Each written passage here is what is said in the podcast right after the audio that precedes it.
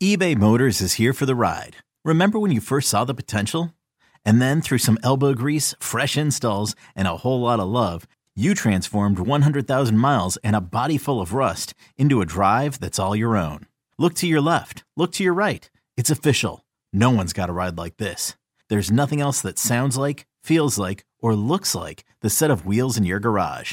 With over 122 million parts, you can make sure your number one ride or die stays running smoothly. So there's no limit to how far you can take it. Brake kits, turbochargers, engines, exhaust kits, roof racks, LED headlights, bumpers, whatever your baby needs, eBay Motors has it. And with eBay Guaranteed Fit, it's guaranteed to fit your ride the first time, every time, or your money back. Plus, at these prices, well, you're burning rubber, not cash. Keep your ride or die alive at ebaymotors.com. Eligible items only. Exclusions apply. This episode is brought to you by Progressive Insurance. Whether you love true crime or comedy, celebrity interviews or news, you call the shots on what's in your podcast queue. And guess what?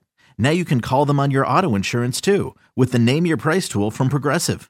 It works just the way it sounds. You tell Progressive how much you want to pay for car insurance, and they'll show you coverage options that fit your budget. Get your quote today at progressive.com to join the over 28 million drivers who trust Progressive. Progressive Casualty Insurance Company and Affiliates. Price and coverage match limited by state law. This is the Skate Podcast on WEEI.com. Bobby Orr behind the net to Sanderson. Orr! Bobby Orr! Orr! For the first time in 39 years, the Boston Bruins have won the Stanley Cup. Talking Bruins and NHL. Sure, old time hockey, like Eddie Shore. Yeah. With writer and producer Brian DeFelice. Brian DeFelice is an emerging talent. Bridgette Proulx. Yeah, he's a little bit on the hot seat. Burn him! And WEEI.com Bruins writer Scott McLaughlin. Oh, hey, stop! Lace him up for some bees talk right now. I'm gonna stop! It's the Skate Pod on WEEI. Welcome into episode 83 of the Skate Podcast. I'm Brian DeFelice, joined by Bridgette Proulx and Scott McLaughlin. And, you know, there's some bags under the eyes of Scotty today because the Bruins are forcing him to stay up until four in the morning, it feels like this week. What's going on, Scott? How you feeling? I got my afternoon nap and I'm good. I'm ready to go. Uh, yeah, it's they they got to get off the West Coast. One one more game, one more nine o'clock start, uh, which al- already I will gladly take that extra hour, and then uh, finally back on normal time. But yeah, I mean, you know, might as well start with this road trip, which was going extremely well, right? Like three straight wins to start it Seattle, San Jose, LA. And then if you looked at this road trip going in, like this was kind of the one where you're like, that might be the letdown game, right? Second night of a back to back after after the Kings game, especially because going in, I would have thought like, well, the Kings are like a more physical team, like that that could be a bruising game and you might just be tired afterwards. Now, as it turns out, the Bruins completely dominated the Kings, get a huge 7 nothing win. We're just like, at times, literally skating circles around them. Um, but yeah, then they come back the next night against Anaheim and get off to a really horrible start. Uh, you know, down 3 1 at, at the end of one and fight their way back in it. And it looked like the, you know, looked like this could be like a really great character building win, right? Like, you didn't you didn't have your best, you know, you're you're committing turnovers, which might be a sign of like just being fatigued.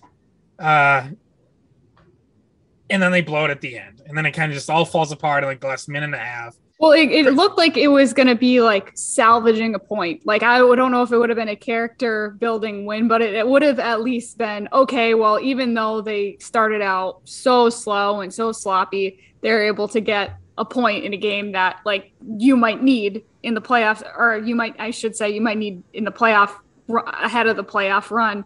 So it was, it, I mean, was it 40 seconds? 20, no, 22 seconds. Yeah, the win- before the game was supposed to go to overtime. Zegras scored, and I staying up that late to watch the end of it. I was like, oh well, we're gonna get overtime. I'm gonna have to stay up even later, and then no, no, overtime. Kind of a letdown though. I was at that point I was invested and I was ready for overtime, but no, Zegras scored with 22 seconds left, and they don't even get a point out of it, which was complete letdown. Yeah, and you know, not getting a point is is not the end of the world. Like the, the Bruins are still in a safe spot in the playoffs. They've actually put a tiny bit of separation between themselves and the Capitals in that seventh, eighth race, which might actually be fairly important because the Columbus Blue Jackets have been playing some good hockey recently. And while I still don't think they're going to have much of a chance of catching the Bruins or Capitals, they're they're hanging around enough that like you at least still have to be aware of them and pay attention. Which, by the way, Bruins play Columbus on Saturday. Um, you know, maybe a little bit more important of a game than that would have se- seemed a couple weeks ago. Uh, but you know, let, let the Capitals be the eighth team that has to worry about whether Columbus is going to catch them or not. Like, just st- stay ahead of Washington, keep it safe. Bruins are in a good spot, so losing the point doesn't. It's not a killer, but it just would have been. I just feel like it, it would have felt good for this team because we've seen these games, too many of these games where they fall behind by a couple goals, and the game just completely gets away from them, and it ends up six nothing, seven one. Like, you know, and it's just never competitive. Like, it was encouraging to actually see them fight back and like get back into this one. But then to not finish it and to not even get a point out of it, it's like, oh well, all right. Well, what was the point of that? Yeah, to, to, to mess up your sleep schedule. um, so as far as Columbus goes, I, it may have changed uh, with last night's game, but I'm pretty sure going into the Anaheim game, the Bruins, uh, I they they kind of pushed, they kind of padded their lead on them to like 13 games. Uh, I'm sorry, 13 points. So, like, yeah. Whereas like a week ago, it was kind of like nine or 10 points, and Columbus had some like a game or two in hand, and now it's kind of like the Bruins uh, on this road trip they have not only surpassed Washington to your to your point, but I do think they have kind of distanced themselves enough from Columbus, and you know, barring a crazy collapse. Um, I guess it just comes down to would you rather play when it comes to the Bruins wild card positioning? Would you rather play if things were to end today, like a Carolina, or would you rather play a Florida? I, I I know none of us like to even consider like we don't really care about who they play. Like if if if you're trying to match up against opponents, then chances are mentally you're already behind the eight ball. It shouldn't matter who you're playing in the first round. Focus on yourself. Um, but you know, just for fun conversation, I suppose that would be the only thing that matters. The um, the current road trip, um, you know, the Seattle game was interesting. A lot of high sticks, but they got the win. Great game in LA. That was um, insane. Like I can't remember watching a game that had that many high sticks. Like someone can, was gonna lose an eye. Like, can you just please keep it down? Like, wait, waste or lower. Yeah, it was like somebody turned the penalties up in a video game or something. um, they certainly had a you know phenomenal game against the Kings. I think we we've seen the Bruins on the other side of that game before this year a few times where you know one team just doesn't really have their game at all. The other one, the other team kind of does. So I would say good on the Bruins in that game. If I'm a Kings fan, I would probably say just kind of throw that one away.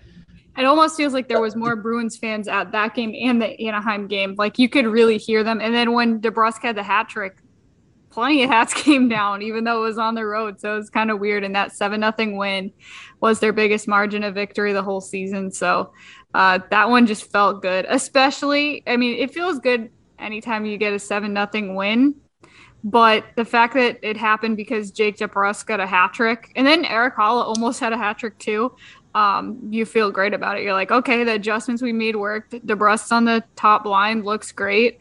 Uh, it solves the problem keeping together the second and third line, and it also increases trade value. I saw someone tweet, uh, "Thank you to the Kings uh, for for helping uh, DeBrusk trade value uh, pretty much single handedly this week." But just seeing him just rack up the points in the, on the road and in this stretch of time of four games since he's been on the top line uh, makes you feel good about even though they lost against Anaheim just going forward. Yeah, and the game the game against Anaheim, I, I, you know, despite the loss, there are some good things to take out of it. Um, you know, like you guys mentioned, they kind of threw the the the, the point away. Uh, yeah, they did, and you know, it's one of those games where like if, they found a way to win, which look, kudos to, to fighting back, and you found out pretty early on in that game. If you're Bruce Cassidy after the first period, you kind of go to your team and say, look, this is kind of a scheduled, not loss, but let's find a way to win. Let's just battle back. We don't need you know, this is going to be a perfect game. Let's just find a way. And they almost did. Um, you know, obviously there was clearly some sort of letdown after the Kings game, back to back, and I'm not too concerned about about that that that Ducks game because outside of the start and then the final like five minutes, I really thought the Bruins were probably the better team. And some good takeaways from that game would be, you know, I want to bring up Foligno later, so I'll save that. Let's let's let's let's focus on DeBrusk because DeBrusk, the Anaheim game was the only game he hasn't scored on this on this California road trip, and I guess let's just dive into that because you know he goes on the top line against Seattle. He gets two goals, including the overtime winner. Neither one of those goals was five on five. Well, the first one may have been, but it was just after a power play. But none of those goals were with the top line. It was circumstantial goals. He gets a hat trick against the Kings. Um, he's quite. I feel like I'm missing a game in here, but he's San Jose. Yeah, yeah. Oh, the get, get an assist. That- yeah, on Marchand. Yeah. So like, clearly a, a very a very productive um, road trip so far for DeBrusk, and now you know you have the his agent coming. He's like the Munchkin in the Wizard of Oz. The Wicked Witch is gone. Now he's coming out of his house saying, "See, see, see, this is what he's worth. Let's pump up his value." Okay, buddy. Well, it took you know four months into the season for that to happen. Um, but so Jake's playing great. His his agent's over one shoulder saying he still wants to be traded, but then the angel on the other shoulder is you know the Bruins should probably consider keeping this kid for the rest of the year as their own rental because number one he helps them uh, address a need which is scoring, and you know you, you probably can't really get true value for him anyway because a playoff team isn't really going to give you anything of value off their roster for Jake. And then if you're a non-playoff team, you don't like the fact that he's a restricted free agent after the season. So that's why the there's there's talks about the Bruins signing him or Jake DeBrusk's camp being willing to sign an extension with the Bruins for the purpose of trading him away to somebody now that he has that term. If you're the Bruins, why would you like? Well, it it wouldn't be. The, I don't think it'd be the Bruins. It would be he gets traded and there's already an agreement in place, and then soon as he lands in his new city, he signs. Okay, um, I, I, which I, misinterpreted then. Yeah, but so where the the Bruins come in is that the Bruins had to give DeBrusk's agent uh, permission to talk to other teams about that extension, uh, which is interesting that they are because uh, obviously the reason they're doing it is that it, you know, Sweeney has not gotten anything particularly close to what he considers a fair offer so far, and one of the big reasons for that is that this 4.4 million dollar uh, qualifying offer for restricted free agency has been a big hangup for other teams because like teams are like, well, what? So like I'm to bring him in for two months and ha- just based on two months, to have to decide whether I want to pay him 4.4 million dollars next year. Um, so that's been a hangup. So that's why you know Sweeney does grant that permission. Is hey, hey, if if he's able to find a deal, then that helps get a trade done because obviously someone's going to be much more likely to trade for him if they know they have a deal in place and it's going to be for cheaper than 4.4 million. He's, you know, he's not going to end up getting that money unless he goes on like the greatest run and playoff run to close out this season. You know, we're talking about like Conn Smythe Trophy winner Jake DeBrusk, but um, you know that that 4.4 million, like he's not getting that. That's not coming really from anyone. So, uh, yeah, so that's that's an interesting wrinkle that gets added to it now. But it still doesn't mean that the Bruins have to trade him. Like to to your point, you know, if they do move him, given how well he's been playing and how important he is in this lineup now, you would have to either get back in return, you know, that kind of impact forward, or be able to turn around and then go get another impact forward. So it's like, well, if you're Sweeney, you look at it and go, well, it's probably easier just keep Jake DeBrusk. Like, why? you know, why would why would I want to be making multiple deals to fill the same spot that I might already have filled from on our roster? Um, I have I I've been saying it since I think I believe since Sweeney had the press conference uh, talking about what they were looking for to, to get from DeBrusk right uh, the week of maybe even the day after his agent um, mentioned that he wanted to to be traded and after that press conference it seemed to me like they that Sweeney and management were content holding him uh, for the rest of the season. And now it, it makes even more sense than it already did um, because they're not getting the, they weren't getting the offers. Even if they do get the offers now, I'm not sure it's still a great idea uh, to move them just yet, just because if we're talking, we'll get to this later as well. If we're talking about going all in on the team this year, do you really move him and, and or do you keep him with the top line where he's been doing well? Obviously, you get another few weeks to look at um, how how he is how he's doing there. He he might be better. You might be better off keeping him, like Scott said, as your own rental. I yeah. my feeling was all along since the since that press conference was that they were intending on keeping him uh, for the rest of the season because they didn't seem urgent at all to try to make a deal. And I still feel the same way. I think he stays with the team the rest of the way. Yeah, I mean, I would I would say like now if he's going to be part of a package to get an upgrade, then I'm all for it. Like there were there's a report that San Jose had some interest. If you're telling me that it's DeBrusk and some other piece or two other pieces for Tomas Hertl and San Jose has an has an extension in place for DeBrusk and the Bruins have an extension in place for Hertl, great. I'm in. Like, yes, Tomas Hertl is better than Jake DeBrusk. You're a better team. Go do it. But yeah, I mean, if you're just talking about like swapping, you know, like the whole we were talking about, you know, the whole idea of like another uh, change of scenery guy or you know someone else who isn't quite fitting where he is. It's like that's off the table. You know, DeBrusk's DeBrusk's value is now higher than that. So all of those deals are off the table. I don't think you're trading him just for picks or something. Uh, again, unless it was with the idea that you're going to take whatever pick you get, turn right around and go get yourself another forward. So yeah, I think he's I think he's probably here. And I, I'll add like the one way that this could get tricky is if now that DeBrusk's agent is able to talk to other teams, if he turns around, comes to Sweeney and says, Hey, I was just talking to this other team and I know that they had this offer on the table and that seems pretty good for you guys. Like, why aren't you taking it? You know, now does that create friction, something like that happening? But that still wouldn't stop me I'm Sweeney because look, at the end of the day, DeBrusk needs a new contract, whether that's negotiated now ahead of a trade or he plays out the season and looks for that in the off season. So no matter what, like he can't afford to just tank the rest of the year just because, oh, woe is me, I got stuck in Boston. Yeah, he finally think- looks like he's having fun. Like he, I mean, why at this point, like, ah, maybe hold off on the trade, um, having a, a good time, enjoying myself, uh, having my first career hat trick, playing with Patrice Bergeron and Brad Marchand. Like he finally looks like he's having fun. Uh, and he's getting, I mean, Jack's interviewing him in the inter, first intermission of that uh, that Kings game where he had the hat trick, and, and, he seemed like he was he seemed like he was enjoying it. What, were you shaking your head because he asked him what he ate for breakfast? Um, no, I just that interview was so cringy. Like oh, Jack, Jack, cringy. Jack being in Watertown is just like Jack's awkward no matter what. But like when Jack's in Watertown and Jake's over in uh, Orange County, and it's just it's just oh my god, it was so awkward. Um, he was but, not expecting that question. He had no idea how to answer it. What have you been eating for breakfast? He's like, yeah. uh, switching it up, you know.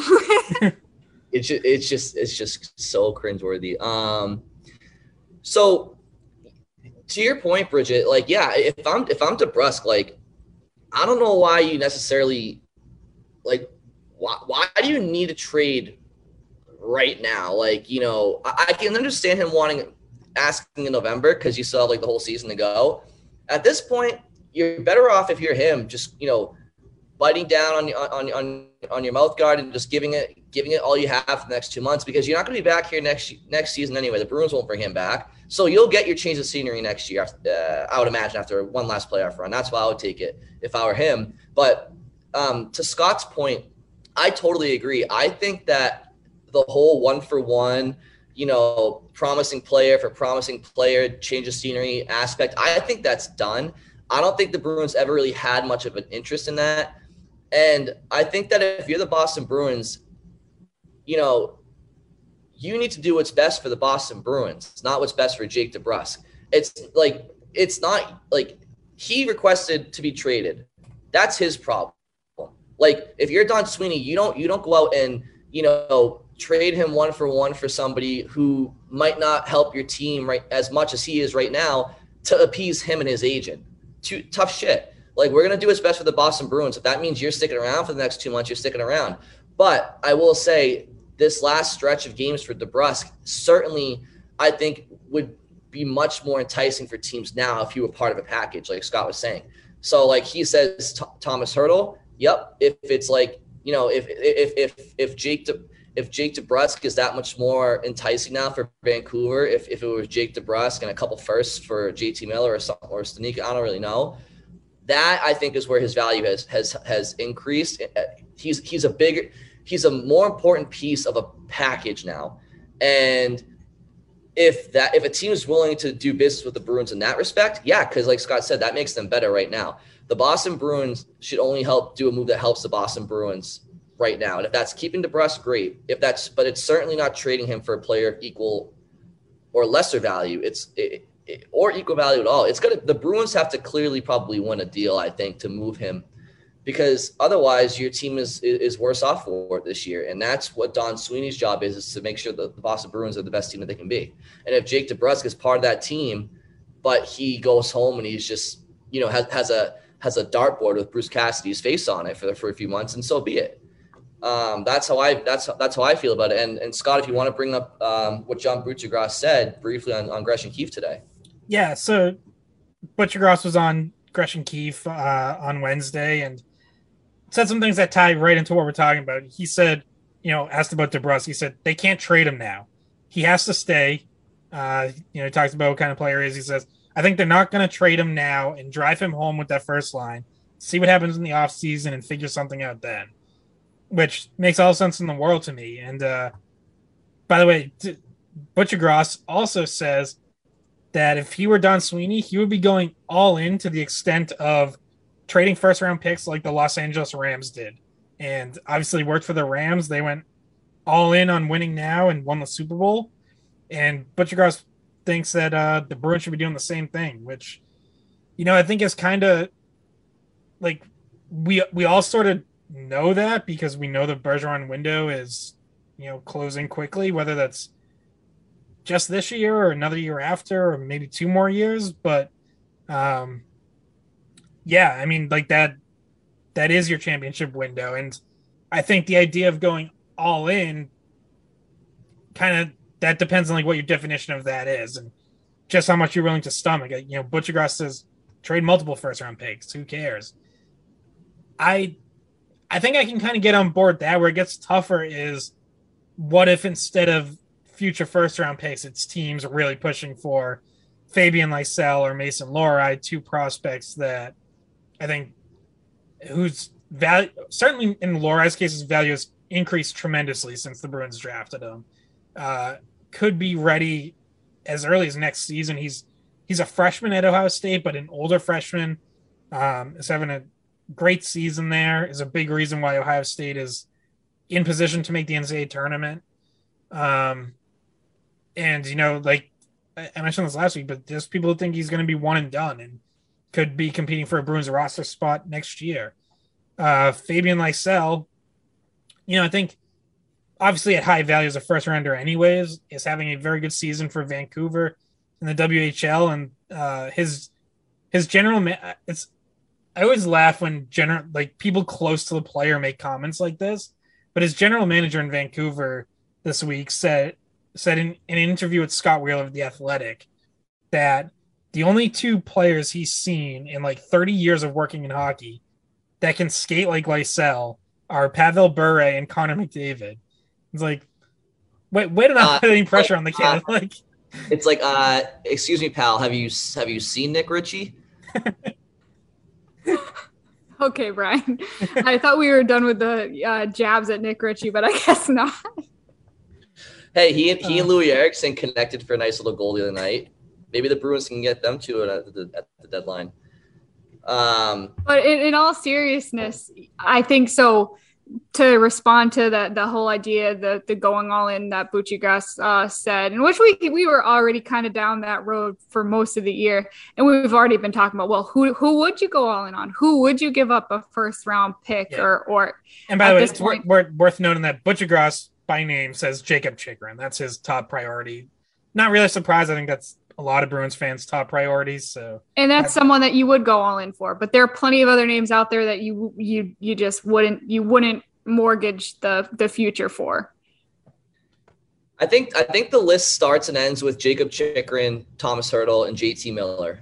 I, I think if if you're going to mortgage Lysell or Lohrei, those are probably the only three players you would even consider including them in a package with the with the asterisk being that whatever player you acquire, you will have more than as a rental, like like for you know for for, for, for with term. Um, you know, there, there's debate amongst Bruins fans if if though either even those three players are worth giving up a Lysell or a Lohrei for. Um, you know, but those are probably the only three marquee names that like I think push the needle for any one of us if we're talking those uh, those, those pieces. yeah, Um, at least that, that that we know of that is or could be on the market. Like I was gonna say There- because there's- those there's are always the the poss- ones- yeah, there's always the possibility of you know someone we don't anticipate being available who suddenly pops up for whatever for whatever reason.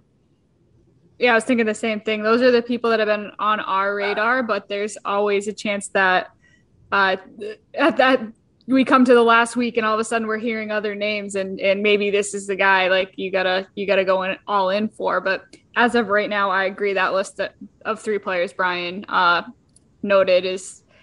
Re- and I really still think you could get those deals done without giving away Lohrei or or Lysell. You probably get it done with draft picks. Potentially, yeah. You know, what one name I didn't include in those three would be like a Claude Giroux because I I wouldn't see him being, you know, uh, more than a, a two month player for the, in the in the in the, in the spoke to be. So like I wouldn't do it for him. I would try to find him a different way, uh, or or acquire him a different way. But you know, Jacob Trick Jakob Chychrun is younger than Charlie McAvoy. Okay, so like when people talk about well, we can't trade Lohrei because he's the future. Well, so is so would Jakob Chychrun. He would be the present in the future. He's only 23. Um, you know, JT Miller is you know late 20s. Uh, He, he might be he might be 30, but regardless, um, is this a good segue, Scott? But do they skate like Connor McDavid? Yeah. No, certainly not. And, and So- by the way, L- Lohrei's 21, so he's only two years younger than Chychrun, even though, you know, one's been in the NHL for four years or whatever, and one's a freshman in college. Like, there's only two years of actual age difference there.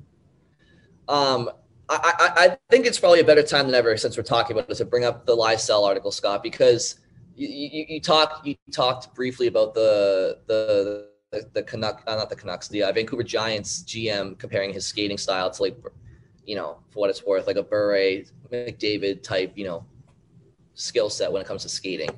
Um, I watched Lysell closely in the in the rookie camp. His skating was phenomenal. It was it, it was men amongst boys in that camp. Um, I'm not gonna- I haven't watched him enough to say what the GM said, but then again, he has. Um, but with that said, so a lot of the discussion on this podcast in the Bruins verse has been about this exact debate, right? Like, do you go all in? Do you mortgage the future? Do you hang on to these kids? Blah blah blah. So then I kind of I was driving around. I saw your I saw the EEI article, and I was like, well, wait wait a second, hold on. Fabian, we're we're so trained to think that Fabian Lysell has to play with the Vancouver Giants this whole season. Like we'll see him next year, maybe, or in Providence. But he's 19 years old. He's lighting up the WHL, and their season, their their teams like in the middle of the standings. Their, their season is closer to being over than it is beginning. He's had months. How much more can Fabian Lysell develop in the WHL over the next month and a half than he already has there? Has he exhausted his his developments there? Maybe you can say it would be nice for him to endure a playoff atmosphere up there. Fine. Um, but as far as the actual speed of the game, like I think at over point per game player there, I think it's the Bruins should be having conversations on Causeway Street about, hey, and Scott, maybe there's like contract issues that I'm not thinking of, but like the Bruins should be talking at the Garden, like, let's get this kid to, to Providence. Like, let's let's get him to the next step because what happens? He's 19 years old. What happens if he can potentially be added to the Bruins roster late this year? Not unlike Charlie McAvoy in 17. Like Fabian Lysell, he's young. You want to develop him, yes, but he's 19 years old. He's lighting up where he is. There are 18 year olds in the NHL. Fabian Lysell uh, was talked about by people as being the most talented player in this past draft who fell for whatever reason. But he had know, like an inconsistent season, the, co- the year of COVID. That's kind of how we ended up falling. But if, if he comes to Providence, we could do we'll, we'll do a podcast uh, from the dunk, you know, post game a live podcast. We could, but I guess I'll I guess I'll pose the question this way to you guys. There's so much concern about do the Bruins go all in now and win while they can, or and that would include maybe having to give somebody up like like like Lysell, or do you hold on to them for the future? But what happens if you like? Is there any way you don't give him up, but he also helps you in the in the present? Like, is there any way he could help this team this year? Maybe, or at least Providence. It's, it's possible. I think it's I think it's really ambitious um, because I think he has had some ups and downs in the WHL. Uh, he also dealt with a lingering illness, which is why he missed Sweden's two, first two games at World Juniors, and then the whole tournament got canceled anyways. So who knows if he ever would have returned? But um, yeah, and like when he came back from that, because he missed he missed a whole like a whole month of action. Part of it was because of illness, and part of it was an extended break to see family. Uh, he also in that same article in the Athletic talked about how tough it's been being away from family and the fact that it's a nine-hour time difference between Sweden and Vancouver. So, like by the time he's done with morning skate, his family's already in bed, and you know he can't talk to him. Um, and it took when he came back from that break, it took a little while for him to get going. Like, I think he had two goals in his first game, and it was like, oh great, like he's just picking right up where he left off. And then he had like a three or four game stretch with no points, and he has started to pick it up again since then over the last few weeks. Um, so that's still not, it's not a huge sample of like really consistent day in day out play that you'd want to see before you said like, oh yeah, this kid has nothing left to prove there. Um, he's also it's also. But Scott, you you wrote the article like you you you think that you know he could end up in Providence by the end of the year. So I guess well, your your what would the pros be? You're kind of saying like, oh, he's not ready. But if if he were, if if they decided he was ready, what would be the like? What would you see as the the top pros for him coming and and you know working on. Well, well, you'd get him one. You'd get him closer to you, so he'd now be right under your nose, and you'd be seeing him all the time. And he would be going up against professional players. So now it's not okay. How does Fabian Lysell, 19 years old, do against you know other 18 and 19 year old junior players? Now it's how does he do against bigger, faster, stronger men? You know, 20 something year olds, even a couple 30 year olds. Like, how does he do against 20, that? Are there 20 plus year olds in the in the in the junior, Scott? I think there are, right? I think each team's allowed to have like a certain number of overage players, which would be like 20, 21 year olds, but but not a lot. Um, certainly not like not even as many as college would. Um, so that, do you that think would, he's exhausted? Do you think that? he's exhausted? Do you think he's exhausted the WHL at this point? I don't. I I think I think he I can I think he can still get better there. I think he still is getting better there. Um, and a lot of that's, you know, not the skating aspect of it, but it's it's his all around game. It's playing in more situations, you know, whatever it might be. Um, also, while like while we're touching on it, because there had been this thing about he was taking shifts at center. I, I think that was more just a temporary thing, like kind of out of necessity for Vancouver's lineup. Um, I don't think it's any I don't think it's like the Bruins have decided, oh, he's a center and we we want you to play him there because that's how we're going to develop him. It's it was more like they kind of need him to play center and they plugged him in there and you know he's gone back to wings since. Um, but yeah, I mean, I I think he can still improve there. I think hey, if he finishes strong and the Bruins want to take a look at him in Providence at the end of this year, then that then that's fine too. Like I, you know, I think we saw even in preseason, he didn't look like someone who was going to be overwhelmed by you know NHL or certainly like an AHL game. Um, I think sending him to the WHL was always a smart decision, but he never looked like he was going to be overwhelmed or unable to handle that. So I think there could be a temptation there, and I think it could be beneficial as far as you know potentially helping the Bruins at the NHL level. Well, you know, if you just do this out timing wise, Vancouver's seat regular season ends, uh, I think like April 1st or 2nd. So then let's say they get knocked out in the first round of the playoffs, because to your point, they're more middle to lower pack. So they're, you wouldn't expect them to make a deep playoff run. Okay, well, now what does he get a week or two in Providence, like mid to late April? I think you'd want to get him into like if he was going to have any chance of playing in Boston, you'd want him in regular season games. And I just, I, I just think like the schedule gets a little too compact and probably won't work out. But you never know. Maybe you get him over here. He plays a couple AHL games, looks great, and you say, hey, you know what? Actually, let's let's call him up for the last five games of the regular season and see what he looks like. Well, I could see like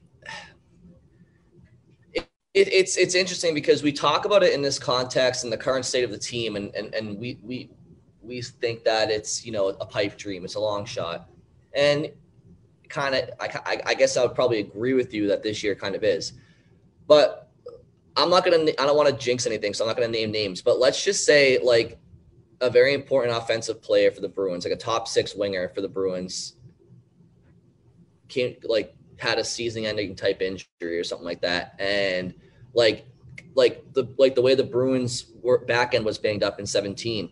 Like Charlie McAvoy was brought to Boston out of BU. He, I mean, I don't even know if he played a game for Providence. Maybe played a game. I mean, he came in, said how you doing, and, and went back straight to to the Garden. So Charlie McAvoy was brought on the scene probably you know, he he he would have made the team out of camp the following year, but he was brought to the Bruins out of, you know, pretty much on an emergency basis. So like the Bruins had to bring him up. I guess my, what I'm asking is like, can you can you have that mentality sometimes when you when you don't have those issues? Like, it, it, if it, if you would bring somebody up when there's an emergency reason, you know, maybe have that mentality when things aren't so bad. Like, just see, still see what he can do. Like, I I think he should because of the COVID um, um, break, I guess you could call it, in December, like the NHL season had to get pushed back essentially a month. So that for something like this, like he, he, he could develop in the WHL, then go to Providence. I think because he's your property, so like I shouldn't say it like that. Um, but since he's he's he's the Bruins player, so like uh, it's not like I think he would avoid any of those like post trade deadline acquisition type moves. I think I don't know. So maybe there's a world where he plays an entire season in WHL, then goes to Providence, and then you look at your watch and it's like, uh, yeah, there's still a week or two before Bruins playoffs. Let's give him no, a shot. Exactly, Brian. I don't think it would even need to be an emergency basis, and let's just pretend that you didn't even say that and jinx it. But um, but if their season ends around April first, the Bruins, the, the, last week of the Bruins season has four games starting April 24th to 29th. They pretty much have, last game, maybe the last two games of last season was pretty much an AHL uh, roster the Bruins put out to play. Um, you know, they could. Um, they play Buffalo that week. They play Montreal that week. Do they just decide to throw an AHL roster together at the end of the season again? Could be the case. So that would it would be like for a game, maybe two games if you see yeah. him this year. Um, still a long shot, but I think it wouldn't even need to be an emergency basis. It's just kind of one of those. Let's look at what we have. Like last year, it was like Jack Sean that they brought up, and and you know a few other players actually a lot of other players to just get a look at. I think Steen was one of them. Uh, and that that would be the best case scenario. That would be the like the ceiling for him this year, I guess you could say. Exactly. And like if you had him in one of those games, did you say Buffalo is one of those games? So like Yeah, Montreal if, the 24th and Buffalo the April 28th. Okay, so like if he plays in those games hypothetically, like does that tell you does that you know, and he scores a, a goal off his shin pad, are you going to sit there and say, well, oh, he'll, he'll, he'll light up Carolina in a seven game series? No, you wouldn't think that. But if you put him out in that game and he looks like he's far superior to like the opponent and he's one of the better Bruins for three or four games, like you could have something there. I'm just saying the Bru. We all know the Bruins are, you know, they need a little punch. The, the, their roster's not there yet, and if there's any way, shape, or form that you could potentially upgrade internally without giving away said player, I just don't think they should close the door on it. And I think they should be uh, open minded and just see, I guess, play it by ear, see what happens. But I, I, just thought it was worth bringing up because there's so much talk about it's either it's either this or that. And I, I just thought to myself, well, what if it's something in the middle that we all just aren't really considering? Yeah, I should also say, and I guess I probably should have looked this up before, but I don't know if like the the CHL age thing, if that still applies, like, you know, after the CHL season's over. You know, like because I know like preseason you can't you can't send an 18 or 19 year old kid who's playing major juniors to the AHL, right? He has to, it's either NHL or he goes to major juniors. So I don't know if that like still applies to Lysell after the season. Um, but it's like it's possible that if you're going to bring him on board, it would have to be NHL or don't bring him on at all. Like I guess I just I don't know the exact details of all that. Okay. Well, I just wanted to bring that up because it was just an interesting thought that crossed my mind. And you know, I'm not I'm not you know pounding the drum saying they should do it. I just thought it was worth bringing up because, like I said, uh, as Bruins fans for the last like pretty much all season, it's been like, well, we know they have to get better, but if they have to get better, they have to get rid of certain things. And you know, I don't know, maybe they don't. And I, I just thought it was it was worth uh, texting you guys but I genuinely was just like, I wonder what these guys think. Maybe maybe they'll tell me to shut the fuck up and never talk to them again. But you get you guys didn't, and here we are today. But I, I thought it was worth bringing up. Um, I know there were some other things we wanted to get to. Um, do you want to do you want to talk about the goaltending? Uh, I mean, Scott, you uh, you've really been, I guess, vindicated with your with your Linus Ullmark takes. Um, I know, you know, you you. I wasn't crazy about them signing him way back when. I did I did admit that maybe there maybe there was a chance Sweeney was right in bringing him in with the retirement of Tuukka Rask, but uh, and I know Bridgette wants to talk about the, the play of Swayman, but it just seems like I don't really think there's very many more questions in goal as far as the Bruins are concerned. They kind of know who their guy is, and they kind of know who their fallback guy is at this point. Yes, Swayman has clearly, you know, Cassidy even acknowledged that he's started to move ahead of Ullmark. No, no, he hasn't. He hasn't started. He's moved ahead of Ullmark. Like it's clear, Swayman is the number one. Ullmark, if, if you want to call him one A, one B, call him whatever you want, but he's second on the depth chart. Um, and the the you know Swayman has just been lights. He had the one tough game against Pittsburgh when you know his first game back in a month uh, after Rask retires, but has been absolutely lights out since. He's uh, rookie of the month in the NHL for the month of February. And, and he's five. He's five one and one in the month and in uh, not, uh 960 save percentage and a 1.13 goals against average. Those are incredible numbers. And do you think that it's a coincidence that it comes after being sent down? Um, I, I guess I would say like I don't think getting sent down hurt him at all. And it, it no, but it, it probably it could, lit a, could have lit a fire. Yeah, and I, and I also think you know he got some good work down there, and you know, there are things like rebound control that he had struggled with early in the year that I think has been much better. Um, you know, to me, the, the big difference between them, and I guess my the one concern like I still have with Ullmark is Swayman, like every underlying number is now excellent. It's like top 10 or top five in the league, including high danger save percentage. And Ullmark is still like bottom 10 in the league in high danger save percentage. Which and, is what what that's what Scott cares about. Get on that natural well, But I, I think how that how that reflects to real life is probably something that I think a lot of Bruins fans see, which is Swayman will bail out the defense and make tough saves, and Ullmark too often doesn't. Now he did have a good save late on Kevin Shattenkirk uh, Tuesday night, but you know, look, n- none of the goals he gave up Tuesday night were his fault. They all came off bad plays. You know, turnover by Forbort, a turno- turnover by Marchand. Which, uh, by the way, Forbort had a rough Smith. had a rough game. Yeah, must be a day uh, why. So, so like none of them were primarily his fault, but you you want your goalie to pick up your defense and bail them out on at least one of those.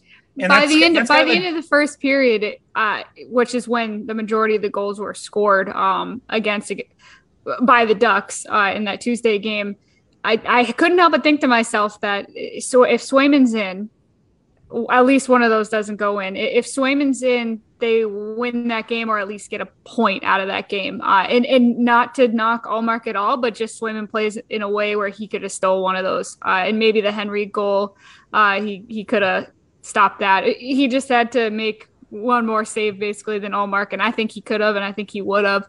Um, but it's a back to back, so you're stuck in a situation where you you're more likely to have to split the goalies. Um, you know, play Swayman in against LA, and then the next night play Ullmark. Yeah, and and Ullmark's still he's going to play plenty down the stretch. You know, you're not gonna not gonna totally overwork Swayman and start him. You know, ninety percent of the games the rest of the way. But I wouldn't be surprised if it gets up to like a 70-30 split.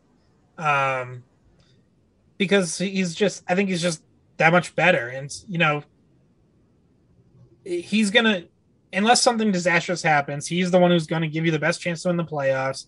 Now I know Cassidy this week also talked about how, you know, and, and he said this before that they might be more open to the idea of possibly splitting goals in the playoffs or not riding one goalie every single start every night.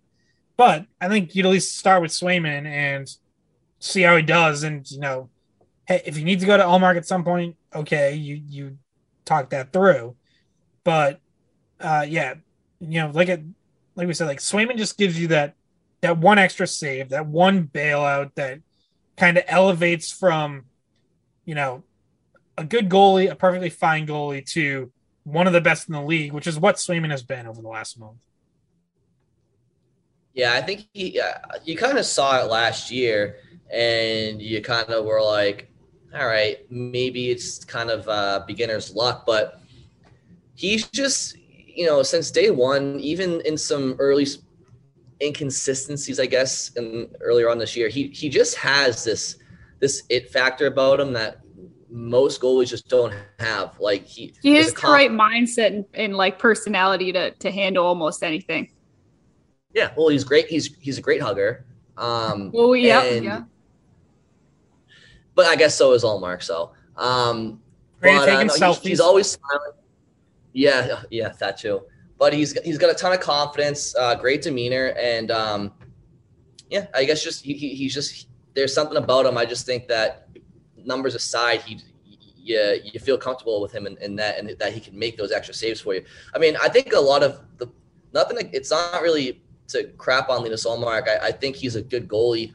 I think, but you know, he's much bigger than most other goalies. Like Linus is a big guy, and I think a lot of pucks just hit you when you're that big and um, not to say he's incapable of making you know big saves and, and outside of his size, but I just think that's the reality of Linus Ullmark. You, you, get a guy that's like six six four, six five, not in how tall he is, but he's wide too. He just comes up a lot of net. Um, so yeah, it, it's very very. So not to crap on Linus Ullmark, but he's wide. and he's he makes his stuff because he big. Look, I'm not calling him Goldberg, okay, but he might be Goldberg. Um, so in goal, that's probably the least of the Bruins, least of the Bruins' worries. I mean, the only thing that you can say about the, the, these two is that they're unproven in the playoffs. Well, them and everybody else in the league, pretty much besides Andre Vasilevskiy and a couple others. But um, were any other comments on the goaltending before we, we uh, move move along here? I don't think so. Like you said, it's not a concern. It's not like the highest concern. So it's kind of just was worth brushing on uh, the the rookie of the month thing and and just um, talking about uh, he's improved during the month of February, two shutouts, um, and just hope hoping that that continues in the last two months of the season. But he hasn't really shown signs of slowing down since he came back uh, from being down in Providence. So uh, and Scott makes a good point about being able to work on the rebound control because he's he was getting a little bit more like one on one time, uh, you know, getting worked with when he was down there. So uh, I'm not concerned. It kind of has answered our question about who's the playoff starter. I think, yeah, I think he's kind of made the case for himself, unless something you know dramatic happens in the last two months of the season. All right. Um, one of one of the uh, positives I took out of the Anaheim game, the only game they've lost so far in this trip, uh, was the effort and the production from Nick Foligno and just the noticing him in that game and kind of looking like the Nick Foligno that you know he did for most of his time in Columbus and that you were kind of hoping you would see more as a Boston Bruin. So um, I'll ask this question to the class. It has been a very unforgettable um, five months for him in Boston. But if you were to ask a player, a fan, a coach, a GM, if you'd rather have a player play well in October or in April, you'd rather say the latter, right? So I guess my question to you guys is did last night show any signs that maybe he might not be so useless uh, as the season goes along this year? Can he be of any value in the playoffs? Yes, Mr. DeFelice. Yes, yes, Mr. DeFelice. Um, no, he was one of the positives. He had a goal and assist. Carlo had a goal and assist, um, both of them on each other's goals. And so something that I thought I, he he played well. He was one that line was one of the only lines that had a consistent like full 60 minute effort. Uh, whereas the rest, sorry, dog. Quiet, quiet. We're just talking. Take it easy. Usually Well, he you- comments on, on Swayman. I know. I was gonna say you missed the Swayman discussion. this Actually. I probably just had it muted, but um, no. So he was one hit that fourth line where he's been slotting in. Uh, it was one of the only lines that had a consistent sixty minute effort um in that game against Anaheim, and something that. I mean, it was like what one in the morning by the time we got to listen to the post game press conferences um, after the game. But I stayed up. I, I listened, and I, I'm paraphrasing, but it was very interesting when he said, "I had a really rough time to start the year.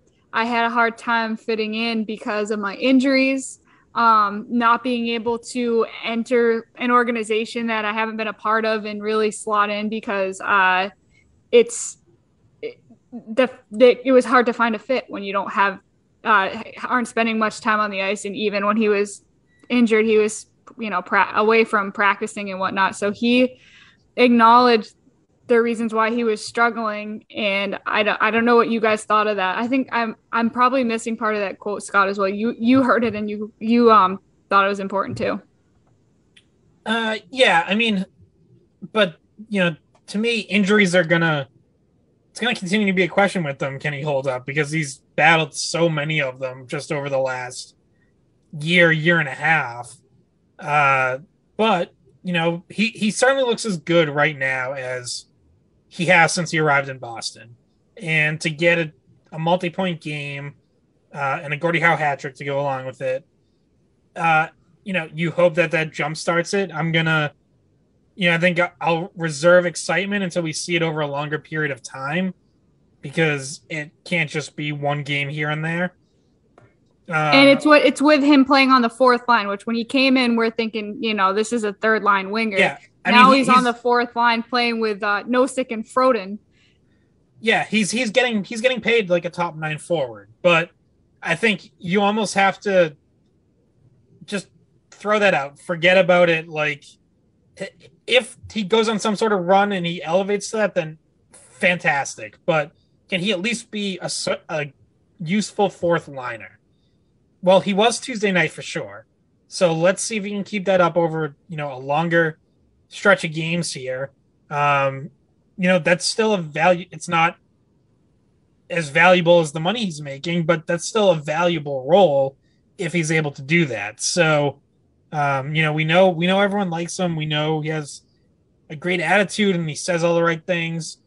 Um but yeah at some point and i think we were getting to that point like you need production you know if the bruins are fully healthy it wasn't that long ago where it was like I don't think he's in the lineup. Like, you know, if this if this team's fully healthy, then there's not a spot for him. So he's playing now. Uh, you know, they have a couple injuries. He's playing consistently, and he's at least looks like he might have a spot for himself on that fourth line. So if you can at least get that from him, hey, it's a lot better than what you were getting. So you know, let's let's see if he can stick stick through it and and stay there. And I just remembered one of the other things he brought up, which was remember they they had him slotted in on the first power play unit, um, like a net front guy, and he lost that role when he was injured to uh, Taylor Hall, and at other times, you know, Coyle or whomever, but mostly Taylor Hall.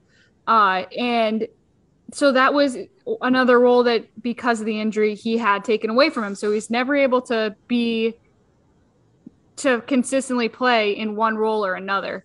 Um, and that's, you know, maybe he gets that opportunity on the fourth line now, but uh, that was one of the main issues coming into the season. And I think Scott, you gave grades. What month was it that you gave grades? And he was the only player with a, you know, like a, a did did not complete yeah. or whatever, like uh, incomplete. I think that was I think that was like a month into the season. So yeah, because to that point he had he just hadn't played enough. Like he got injured what like the second or third game of the season.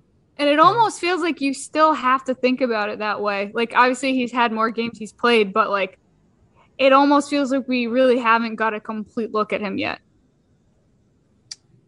I don't I don't know if I totally agree. I mean, I think we've gotten a decent look at him. I think we haven't gotten a complete look at where he fits. Like we haven't well we haven't answered that question. I mean, we got uh, we got a prolonged look that he didn't fit in the top 12. Like he he I mean, he was playing games, he just wasn't playing well. And whether that was still injury related or whatever, but like I I mean, he wasn't going to be handed a, a, lineup spot. Like he was injured, he was struggling. You know, he was going to have to earn it. And to his credit, recently he's started to earn it. So that's good. But like, you know, look, I mean, I, I think we were kind of all on the same page going in. Like, he's he's not the player he was in his prime. You weren't going to get that from him. You're hoping he'd be a good third liner, and he hasn't been anything. He hasn't been even close to that this year. So, you know, again, now, hey, can you get a good fourth liner out of him? Maybe. You know, let's let's see it continue. But, um, yeah, I mean, I I don't I don't really buy that like his struggles are because of some lack of opportunity or whatever. Like he's he's played, he's had chances, he's just he's really struggled, and maybe maybe the injury is is a factor. Maybe it lingered. Maybe there's more stuff going on we don't know about. But you know, it's not it's not like oh, you know, I never even got a chance. Yeah, I think maybe his point was more if if I'm with a team that I've already been with, then like the injury doesn't set me back as much as it does when you're coming into a new organization. Has he played much with um with Charlie Coyle? I feel like earlier in the year when they had Foligno on the third line, that's when Coyle was on the second line, and right. a lot of that was with Haula. And then when Haula went with Pastrnak and uh, Taylor Hall, and Coyle went down, maybe my brain just isn't remembering, but like, has he played much with Coyle in that stretch, or like was he hurt slash like not in the lineup? Because I can't really remember much sample size with Coyle. That's like the only guy I can't picture him playing with so far. But I mean, that would be like because that would be the ideal fit, right? Like we brought him in to be a third liner, blah blah blah. We're paying him as a third liner, which by the way, I agree with Scott. Like you got to a point that's all preseason stuff, off-season stuff. Like once you have your team assembled, you can't play certain guys based on their price tag because the, the damage is done. You, you got to put players in the best uh, places to succeed. But my I just can't remember many games with him with Coyle. Now that I think about it, Am I, no, you're right, Brian. Because so, I'm looking in December and it it's like how so was centering get, that line. But then there was a game where it was F- Foligno and Steen and Coyle. Um, so Foligno did get a stretch with Coyle and Hall early on when Smith was hurt. Okay. Uh, yeah. They played that. That so that was actually that's actually been his most common line. They played seventy eight five on five minutes together. Oh wow. All right, um, but but that was all yeah, early. I mean, that was all early in the year.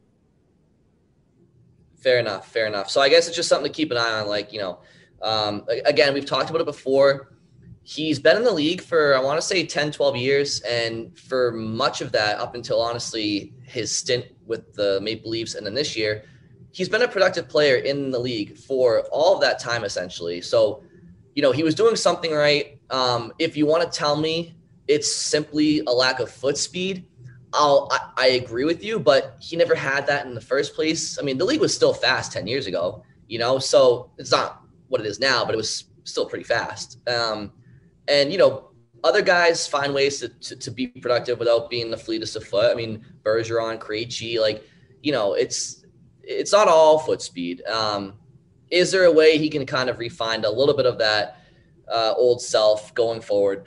I know he and the Bruins would like that. And, you know, like Scott said, he's a good guy. Like he he's not somebody you, you really enjoy like shitting on at all. Um, so hopefully he can, you know, hopefully this trip helps him out. And and know, if he can, if he can, let's say it's it's it's uh, the first round of the playoffs are approaching, and Nick Foligno ends the year with like eight goals, ten goals, like, and that so that that would require him scoring like five or six, seven goals in the next like month and a half. Then maybe he'll have some confidence and, and bring something because it's better than what he's brought up until uh, this road trip. If he can bring a Gordie Howe hat trick in the playoffs, then you know that, that Yeah. that's when you want it. ex- that's what you want to I see from that him.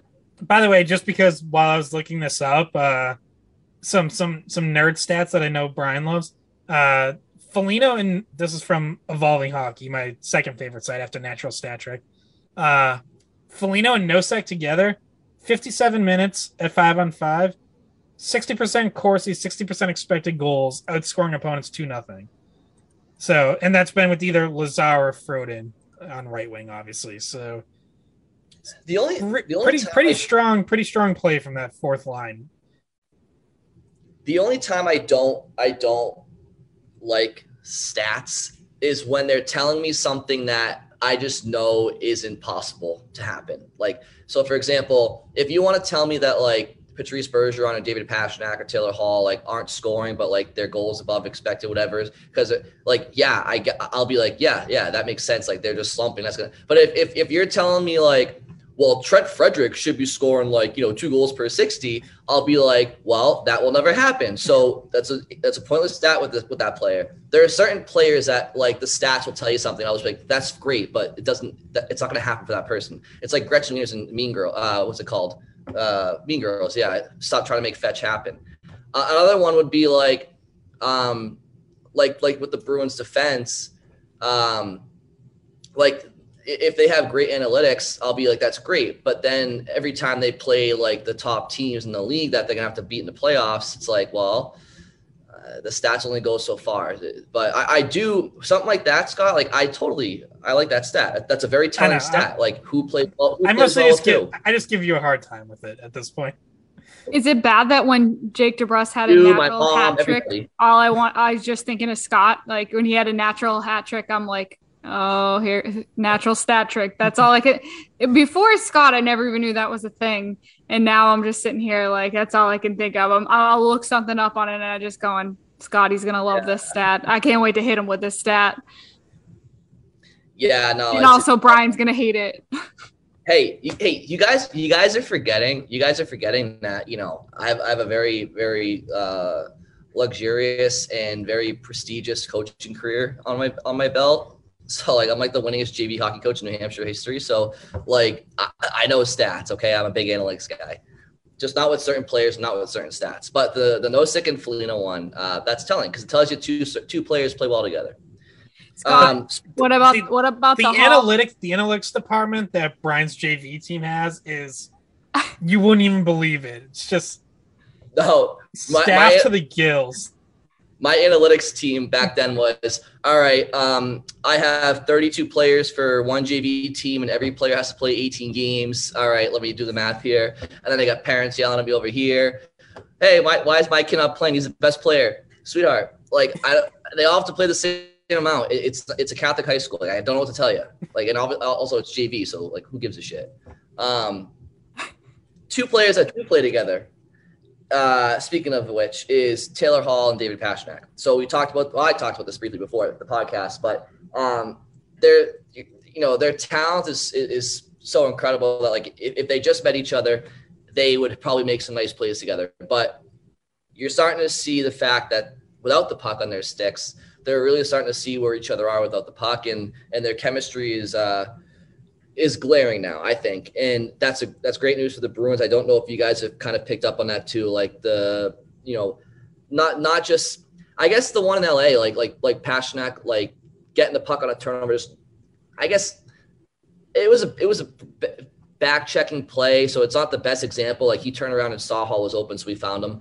But just in general, like in the offensive zone, like you see t- like the one in- against the Ducks, like Taylor Hall like pulls up and he knows Pastrnak's going to be trailing the play. Just little things um, that you see with players that have started to play together for quite some time now. They've been together for a couple months, and I think that's a, a great sign for the Bruins. Yeah, for sure. You know, one thing that's interesting about like that combo is it's really kind of settled into a lot of Hall setting up Pastrnak, which is like on the one hand, duh, like right, like that plays to both of their strengths. But you know, I'm curious like if that's gonna end up changing at some point where you know, not that it's gonna like completely reverse, but where it's gonna need to be more Hall finishes or Pastrnak's doing the setting up. Like if teams start to kind of I don't know, like overshift to Pastrnak to take away his shot. You know what I mean? Like, well, wasn't that how Hall scored his goal in that seven nothing win against the Kings? Pastrnak set him up. Yes, yeah. I have to like, I, I have to think about all this stuff now because it happens so late at night that like my brain ends up fried and I forget specifics. But, but yes, Scott was trying to balance the uh, the Bruins game and the uh, finale of uh, Euphoria on HBO. So his, his attention was kind of you know. Actually, the, these late games allowed me to catch up on Euphoria. I finished it. I watched it before the game. It's sad. It's it's sad that I actually kind of joked about that, and, and it's true. But hey, hand up, I actually watched it too, so I'm guilty as well. Very intense show. Very intense. Very yeah. Very awkward at times too. Very awkward. Did, I'm, I'm like, did you hear? Uh, did you hear? Did you hear Wiggy's quote on the Greg Hill show? It's become like one of their favorite drops. No, what do you say? um, they they're talking about because Courteney Cox is a big fan, and Wiggy said something something like, uh, like, I don't like high school nudity. it's like that's what I'm saying. It's like really like it's very it, a little uncomfortable with the stuff. Well, agree, well, to, first of all, it should be noted the characters playing these these these people yeah. are like in their 30s. It's like they're like 30 year olds playing 16 year olds, but I feel like Bridget's silence is concerning me. I feel like Scott, you and I are the only ones in this in this on this podcast that have watched this. I haven't seen it. we may be. That's yeah. targeted. That's targeted towards the younger female audience. Yeah, well, I'm busy watching hockey. We're broadcasting hockey. Uh, well, Scott and I will start a Euphoria podcast, I guess. Yeah, I can't be part of that one. Uh, Unlike the Game of Thrones one that we never did. I don't know but which one. The Game, Game of, Thrones. Thrones. one that we okay, never did. That, that, one's that one's still in the archives. I don't know. I, I don't know how we got off on Euphoria. Probably my fault. uh, but I so, I couldn't tell you how we got on Euphoria. Talking about speaking of Euphoria, watching Hall and Pastrnak play hockey together. there it is. That, that must have been it. Yeah, man, this this podcast sometimes brings up the worst in me and Scott. But I mean, I don't know. Yeah. They, well, they, you did quote. You already quoted Mean Girls too. So. Quote Mean Girls. Um, yeah, just gotta hit the Notebook in Dawson's Creek and uh, One Tree Hill. Knock them all out of the park today. Um, but yeah, no. So far, uh, th- those guys like I like I bring it up because we knocked them a few weeks ago, or I knocked them at least when, when Bergeron and Marchand were out. They just weren't stepping up. Um, that was deserved criticism. They, they were they were your best players and they needed to step up. They didn't in those couple of stretches, but uh, you know they've been on they've been on fire um, throughout this this winning streak up until last night, and they were good in defeat too. Actually, that second line along with the fourth line, those two lines kind of played well. It was the the the, the first and the third that were kind of yeah not the best. Um, Craig Smith being one of them. I don't know if you guys have any magical solutions because you know, the Charlie McAvoy penalty, the the goal with 20 seconds left doesn't happen if it's not for a very, very rookie esque turnover by Craig Smith. And, you know, say what you will about his scoring um, slump, but, you know, defensive play has never really been an issue for him. And I'm not going to overreact to one play. It's one play. Mistakes happen. But just the bigger issue with him, do you guys, how do you guys get him going, do you think, if you're Bruce Cassidy, or do you just kind of let him fight, fight his way out of this slump? Because they're going to need him uh, yeah. in the playoffs if he's on the team. I think you just have to let him fight, fight through it. Like, you know, you you look at a shift like uh, the one they had. They had one Tuesday night where it was just nonstop, like cycling the offensive zone. They'd lose it, they'd hit the Anaheim player, get it right back, and it's like at some point one of one of those shifts because that line is good for one or two of those shifts every game. He's going to end up with a goal off of it, and uh, you know, I do think we know he's been a streaky player in the past, so it does feel like once he gets, you know, one or two, like they'll start going in more regularly. Um, he's gonna take a lesson from Jake DeBrusk. True. Yeah. Yeah, that's a trade. but like kind of like almost to that point, it's like you see two of the goals DeBrusk scores against LA, and it's like they probably should be saved, but there's no logical explanation for it. But it seems to be true in hockey. Like when you get hot like that, pucks just seem to find a way in, and you know those are two shots that, given how DeBrusk has been playing and how hot he's been, are going to go in for him, and given how cold Craig Smith has been, I promise you, if he takes those shots, they're not going in. Like I don't there's no logical reason for that to work out that way, but it's absolutely true. Like Craig Smith just is not getting those bounces, and it feels like like once he gets one or two of those, you, you just feel like he'll start to take off. To your point about the turnover, um, I almost like it's bad. Obviously, I almost don't have as much of a problem with that as a couple of the other ones because it's. I think it was as much as like he just completely misread the play. Like I don't know if he just didn't see the Ducks player there or, or what, but it was like he looks up real quick and tries to just make a quick pass. There is a teammate beyond the Ducks player. So I you know, I don't know if he thought he had enough on it to get past him, but I it's like, okay, you, you misread it, you, you made a pass you shouldn't have made. It happens. Like I the a couple of the other ones or a couple of the plays that led up to goals, like Marchand turning the puck over twice in one shift is again, it's Brad Marchand, so you like you're not gonna freak out and lose your mind about it. But it was like you would think after the first one, you know, he'd bear down a little, and next time the puck comes around, be a little harder on it and make the right play. Instead, he kind of just like blindly flips it off the boards again, and it's kept in the zone. And I know Carlo Carlo had a goal and an assist, but he also had some rough plays, including turnovers against Anaheim as well. Yeah, and and the Forbort one is like dude, like the the number one thing you bring to this team is killing penalties, and you go get the puck in the corner, have like all day to just turn up ice and either go off the glass and out or fire it cross ice and out, like whatever. You had a couple different options there, and he throws it right to the defenseman. Like the one place you couldn't put it is where he put it.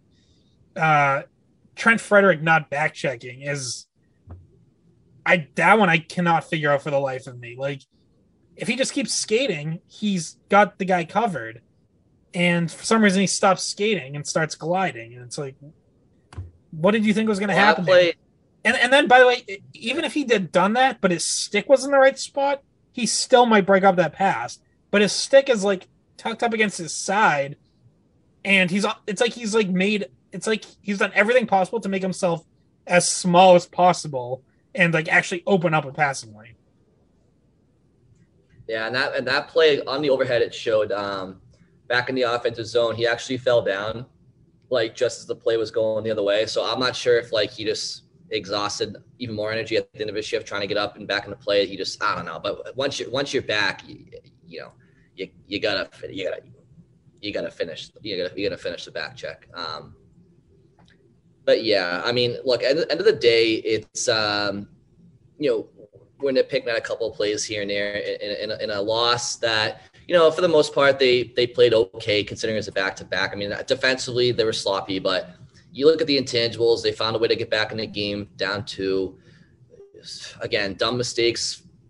Um, you know, they shot themselves in the foot as far as not getting that game to overtime. Um, but you take the good with the bad, and there's been far more good than bad lately, even dating back to last week, right? I mean, you they were in a they were in a you know you win one you lose one type of stretch, and their only wins came against both against Ottawa, and we are like, well, you better win those games. And then you know since then they slap they slap uh, Colorado around, and you know they rattle off uh, Seattle, Anaheim, San Jose, well, not Anaheim, Seattle, San Jose, uh, LA. And I think there's one more game in there, maybe back at home that they won too. But um, so they're playing good hockey. I think right now we're all just kind of like just waiting for the freaking deadline. We just want to see what this team's going to look like because that's when it gets real fun. You know, right now they're a good team. You know, they have their off nights, they have their strong nights, but we just want to get to the deadline and see what what not only their roster looks like, but the teams that they'll be competing with in the playoffs.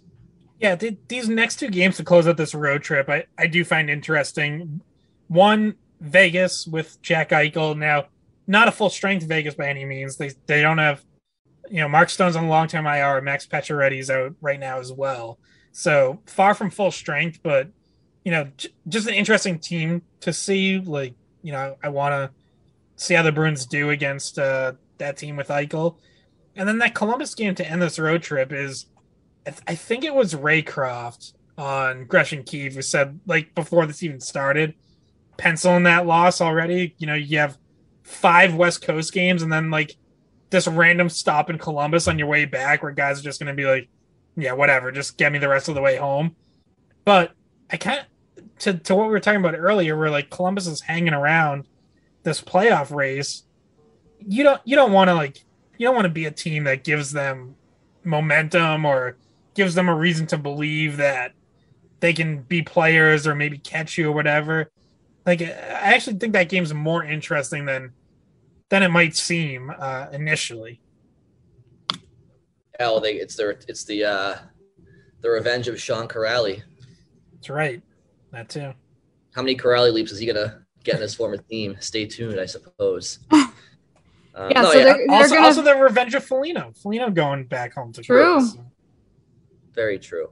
So yeah. then, so they hit these last two road games, uh, Vegas and Columbus, and they are home for three games, and then they're back on a four-game road trip again, uh, and then they hit the trade deadline. Yeah, no, it's gonna be very interesting. Honestly, as, as a as a general hockey fan as well, like I'm very curious to see, you know, who goes where. Like, does does Colorado gain a Claude Giroux? Um, does do the New York Rangers reacquire a JT Miller, I mean, and, and become a real contender. Like, you know, I obviously just named two players that the Bruins kind of would like to have. Um, does you know does, does Jakob Chychrun go put some team over the top? Um, Supposedly the, the know, king so, the Kings are going hardest after Chychrun. That's that's been the that's been the recent reporting. Yeah, interesting. Yeah, no. So it's, it's gonna it's gonna it'll be very interesting to follow. There's gonna be a lot of what I'm not excited for is all the uh, you know non-credible rumors that float out there for the few weeks going into the deadline. Oh, the, the Bruins are in on Connor. Yeah, that, that Brian's going to get excited about. And one other thing I will say, trade deadline is uh, March 21st, which the Bruins have a game at Montreal that day. But then the very next game they'll play, the game they'll play with their, the first game they'll play with anyone they acquired at the trade deadline is at home against Tampa Bay. Ah, that's that's a great game to go to. I, I, feel like I don't know about you guys, but I feel like the division rivals just haven't been there this year. And and and ironically enough, it's the first time they're playing them all again. Like they've only played they've played Tampa. I want to say once down there, once here. Yeah. And I guess they're only going to play them three three times total. But like they've played the Maple Leafs once, they played the Canadiens. I guess they played them twice in Florida twice. I don't know. I guess they've played them, but maybe it was just all earlier in the year. You know. Yeah, and it hasn't felt like there's been to your point, like, it hasn't felt like there's been a ton of bad blood. Like at least one of those Panthers games, they got blown out. The Bruins caught the Lightning on a bad night, blew them out. Uh, Montreal, one of the Montreal game in Boston got it got feisty, but like it's not it's not the, what the rivalry used to be because Montreal's just not that good. Uh, yeah, to Toronto, like you said, one game so far, only two more still to come. So yeah, it has been kind of weird that way. Yeah, and that that first Toronto game was a five two loss. Like that, it wasn't oh, yeah, really yeah, a close game. Yeah, and also, but like I said, the first game after the trade deadline is at home against the Lightning. Well, the third game, same week after the trade deadline, is against Toronto at home. Mm-hmm. Um, I, actually, I have one more question for you guys, and I, I just don't know where this came from and if it's if it's if there's any merit to it at all. But one of the teams that the Bruins have had bad blood with this year was the Nashville Predators. And a lot of that stemmed from Philip Forsberg. And his name apparently has been like put out there as like one that Nashville might potentially listen to for a trade. And I may, I, I think I may have seen them again. You all, you see all teams linked to something, but like, is there any merit to like he might him might being on the move because he's a player that like I never considered. And if that were the if he became available, like would be a you know a big time grab for anybody. Yeah, I mean, I saw that. I don't understand why Nashville would do that. Like, I, I get that they might think that they're not going to re-sign him, but they're a wild card team. yeah, they're in the playoffs. Like, what if you trade him away? Then you're telling the entire, unless you get like an unbelievable return, that also somehow helps it. Like, you're basically telling the rest of your team, we don't believe in you, which I just think is that's a horror, especially for a team like that. That's yes has some veterans, but also has like some younger players or you know core guys you'd want to build around like that would just be an awful message for that management to send to those guys. Uh, and I also feel like that's a team that plays a style that can win in the playoffs. Like they are physical. Uh, they they have a great goaltender in Juuse Saros. Like it, you know, now they might not end up matched up against Colorado. They might, you know, they might be like the top wild card and get flipped to the other conference or whatever, or the other division. But I mean, if you sat here and told me that Nashville knocked out Colorado in the first round because Juuse Saros got hot and they just beat up the Avalanche, I'd be like, yeah, that's believable. I I can believe that. So I, I don't understand why on earth like they would trade Philip Forsberg, but um I know me neither. That's yeah, I mean, I mean, if he were available, then I think just about any other contender would be insane to not be, you know, looking into it. But Well, and, and and the Western the Western Conference playoff structure is going to be, you know, it's going to be very very important for a lot of contenders because you know you have apparently Philip Forsberg, um, you know, a lot of talk around Joe Pavelski, even when the Stars were in the playoffs and now right they might be just outside of it, but there's there's a going to a lot of talk about John hopefully by the Kling- Klingberg too. John Klingberg, John as well. Yeah, yeah, yeah. And so, like, you know, when the trade deadline comes around, if some of these Western Conference wildcard contenders are, you know, really starting to lose ground, then obviously that's you know that's kind of how teams know. All right, then that's a team that would be willing to sell. Right now, By the way, Vancouver is only five points out of a wild card spot, which has been a Vancouver's been a team we've been talking about for, you know, are, are they going to be a, a seller? But they are, you know, they're within reach. Now there's five teams right up there. Actually, I'd say six teams, Winnipeg also in there that are fighting for those wild card spots right now. Uh, Nashville has the top one, but only by a point ahead of Edmonton, and then they're only two points ahead of Dallas and Anaheim, and then Vancouver's right behind them. It's a close race for that wild card, the wild card in that on that side of things. the, the, the parity the parity in the Western Conference is really kind of fucking over a lot of the Eastern Conference playoff teams because if you're a Western Conference playoff, because most teams don't like to barter within conference and division if they don't have to. Um, but like if you're a Western Conference contender, you're looking you're looking at you know um, Columbus on down to to Montreal, right? And you're saying to yourself, all right, who who can we try to take advantage of here and deal with at the deadline? They're already getting they're already getting their scenarios worked up because they already know these eight teams aren't making the playoffs. These eight teams are. If you look at the the Western Conference, I mean, out of well, I guess there's 16, 17 teams now. I don't know, but you, uh, ho- there's probably only a couple teams in the West. that, yeah, like really. Chicago, Seattle, and Arizona. That's it. Everybody else, Maybe like, San Jose. everybody else has, has a case to be made if, if things go right for them in the next couple of weeks. That's why we'll know in a few weeks potentially more. But for now, it's kind of a shit show. Yeah. Um, and by the way, like I mentioned Winnipeg. I don't know if this was last week or th- two weeks ago. You know, Winnipeg is like a team to watch because there's, you know, we've heard about like Adam Lowry and Andrew Copp, but like there's even been like a couple just like stray rumors about Mark Scheifele or like Connor Hellebuyck even being available. Like just crazy stuff. And like it feels like that's a team that could just I guess maybe Blow. decide to just like completely blow it all up. Like uh, you know, who knows? So that that that's definitely an interesting team to watch too. Um, all right. Well, I'm good on on Bruin stuff. Uh, I don't know about you guys. I did have a I did want a prediction from the two of you on something before we took off. So give me the green light if you're kind of wrapped up on the bees. Yeah, we're yeah, good. all good. Okay, so the uh, Hockey East playoffs. I just kind of want you guys to give me your predictions for both the men and the women's. I, I know Bridgie said the women's are already underway, so I guess that Yeah, they are. Yeah. crack down a little bit. But who do you guys like out of uh, and to uh, maybe maybe give me two teams you'll see scoring off at, at the guard. Well, I don't know where the women's play. I don't, where do they play the championship? The women's just on Yeah. site, It's- at on site, highest seed. I believe so. There, yeah. So there, the games tomorrow get them to the are the, the games tomorrow are Connecticut at Vermont and Maine at Northeastern for the semifinals for the women's. Yeah. All right. Well, women's So is going to be? Northeastern. Northeastern Yep. is just gonna roll. Northeastern. that was Uh, something you could have picked when the season started, by the way. Yeah.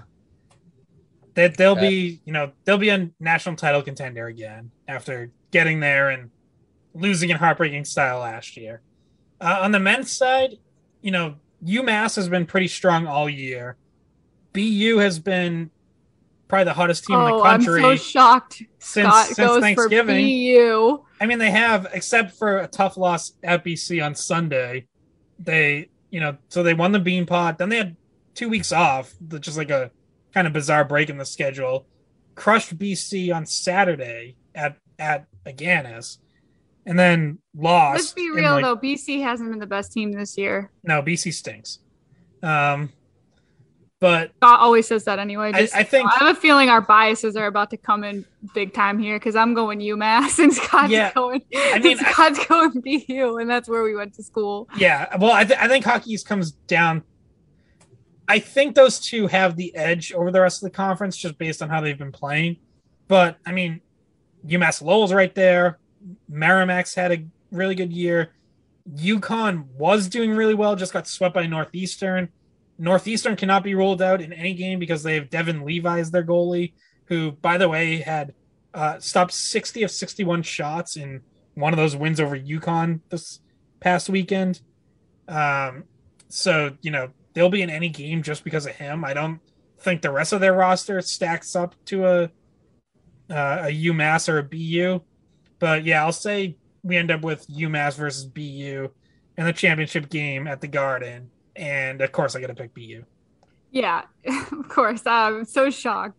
Um, and by the way, UMass is the number one seed as of today, and BU's tied for. They're either going to be the fifth or sixth spot. Uh, I guess the- they could move up past UMass low into fourth, but they just they started so poorly and had so many injuries early in the year that that they've been playing catch up all year and you know it's it's a credit to them that they've caught up as much as they have but no matter where they finish I would not want to be be playing BU.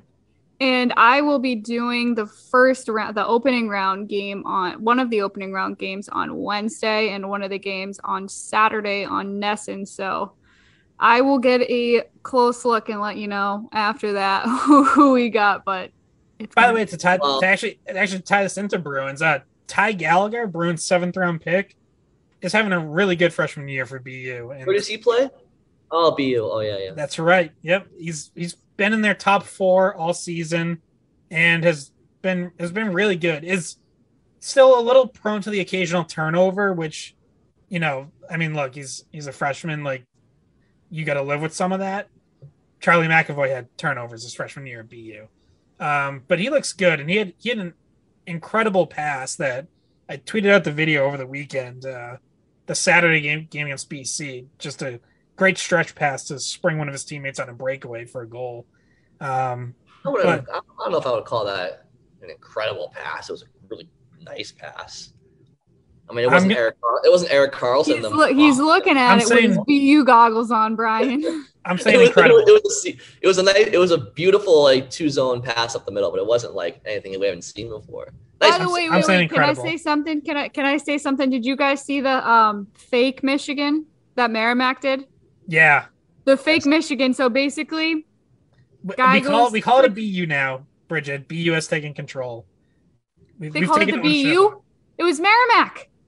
But but BU BU Uh-huh. took it away from Michigan. It's the BU now. Tre- the Yeah. combination of Oh, Trevor oh, oh, oh. Well, yeah. I'm talking about okay, talking about something different, Scott. Let's let's let's uh not make everything about BU here. Uh so Merrimack, one of the Merrimack players goes behind the net, fakes, you know, the the movement of by the way, someone did this in the Anaheim Bruins game the other day too.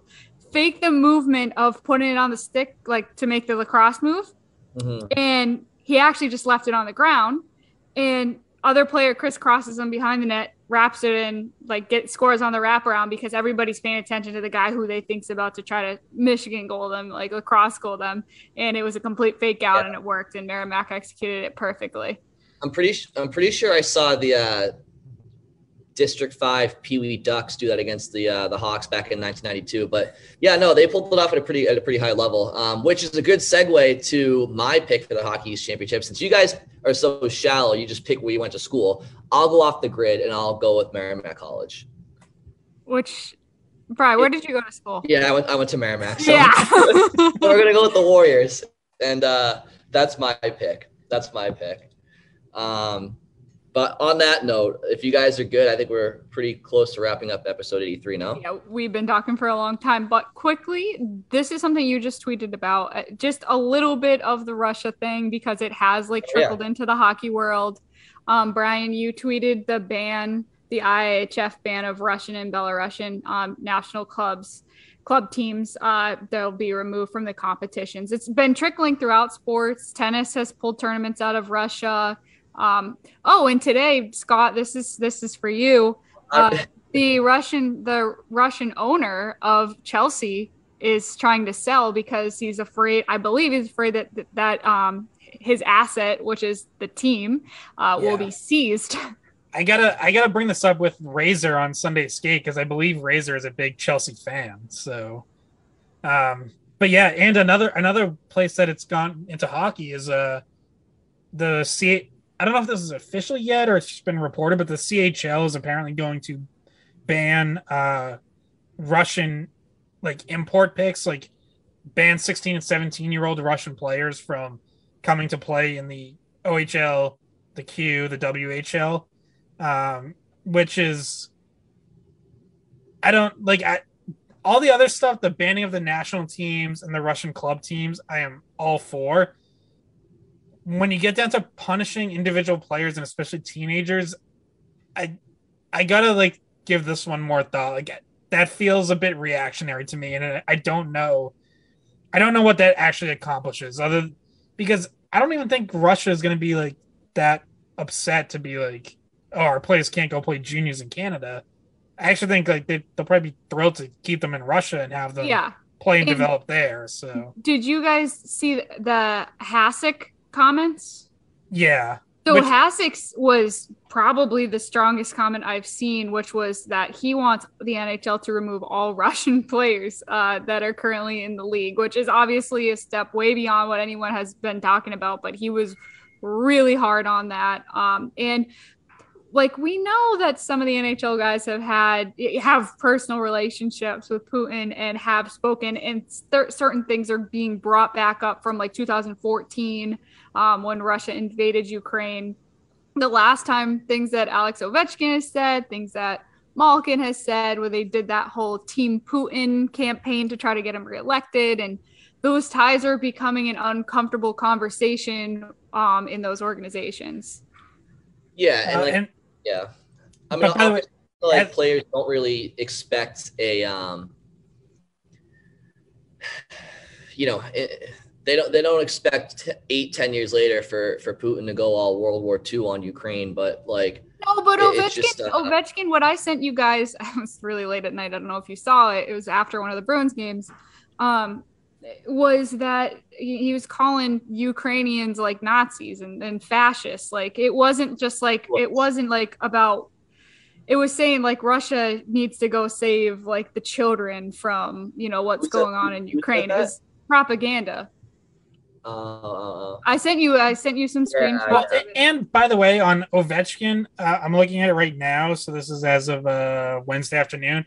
His Instagram profile photo is still him with Putin. So I I don't buy shit that Ovechkin has said or you know claiming like he's you know he put out like that meek like anti-war statement or whatever. Yeah, but he said it. But- well, I don't want. I want peace with everyone. You know, not it doesn't matter who it is. So that was a very cop out answer. And then when you go Yeah. and you, you dig deeper, it's like okay. When you read just those quotes, it's like oh really Ovechkin. You know, but he didn't put down anything about Putin. He didn't. No, he didn't. He didn't mention his name. Like, and he said like he's my president or whatever. Like, I have zero sympathy for Ovechkin, and you know, to an extent, like yes, I agree with the idea that not every Russian athlete should have to be constantly asked about this or held responsible or you know like the, the Hasek thing I, I feel like that's too aggressive I, I understand it would be a massive sanction against Russia because they they do use sports like to prop themselves up and they use that as Well, propaganda. Ovechkin was their Ovechkin was the